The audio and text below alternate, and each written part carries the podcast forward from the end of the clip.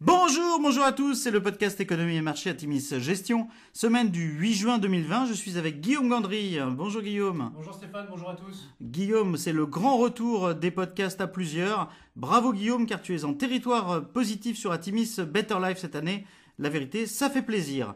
Petit avertissement, les performances passées ne préjugent pas des performances futures. Bien lire les documents de référence des fonds avant d'investir. Et puis nous allons citer un certain nombre d'entreprises. Il s'agit d'une simple illustration de notre propos et non d'une invitation à l'achat. Alors nous cette semaine nous avons titré Le pire est-il derrière nous? La semaine a été euh, une semaine de très forte hausse sur les marchés, une sortie de confinement plutôt réussie à ce stade en Europe et une série de statistiques macroéconomiques globales encourageantes ont donné du baume au cœur aux investisseurs le contexte politique reste pourtant marqué par les manifestations et émeutes américaines, faisant suite à l'assassinat filmé de l'Afro-Américain George Floyd par la police de Minneapolis, le tout alors que le déconfinement US reste chaotique. Jeudi, la Banque centrale européenne a annoncé une augmentation de 600 milliards d'euros de son programme d'achat d'urgence en cas de pandémie, portant l'enveloppe globale à 1350 milliards. Ce programme pourrait à nouveau être étendu et devrait durer au moins jusqu'à juin 2021. Les marchés apprécient avec à nouveau cette semaine une forte surperformance de l'Europe et du style value en particulier. Vendredi, le choc de la semaine aura été la création de 2,5 millions d'emplois non agricoles aux États-Unis, alors que les économistes attendaient 8 millions de suppressions d'emplois. Les marchés ont conclu la semaine par une forte hausse.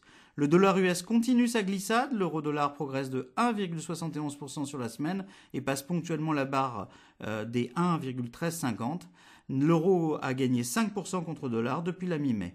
L'annonce d'un prochain accord global sur la réduction de la production de pétrole continue à propulser les cours. Le WTI s'apprécie de 10,3% sur la semaine à 39,11 dollars le baril.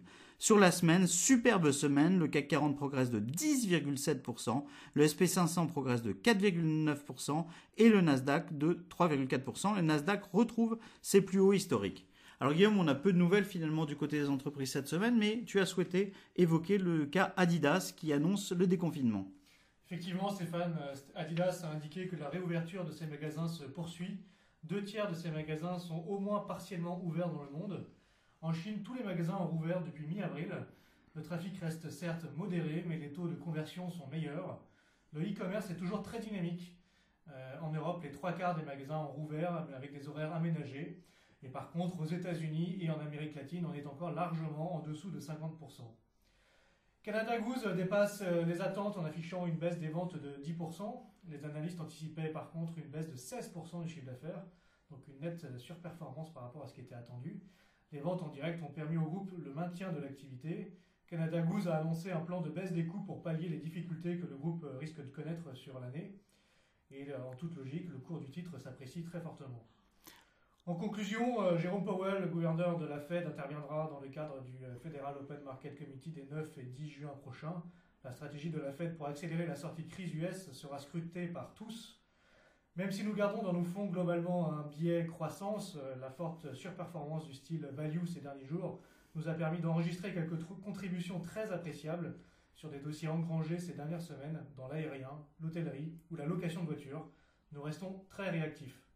Alors nos fonds Atimis Better Life et Atimis Millennial sont à nouveau en territoire positif. C'est une excellente chose. À noter la remontada, entre guillemets, de nos fonds Atimis Millennial Europe et Atimis Industrie 4.0. Ces fonds sont plus cycliques et européens et nous apportent une vraie satisfaction. Nous avons récemment intégré une nouvelle exposition Midcap Europe dans nos fonds d'allocation Atimis Patrimoine et Atimis Global, fonds dont les comportements nous semblent très appréciables sur le rebond. Nous vous souhaitons une excellente semaine à tous. Bonne semaine à tous.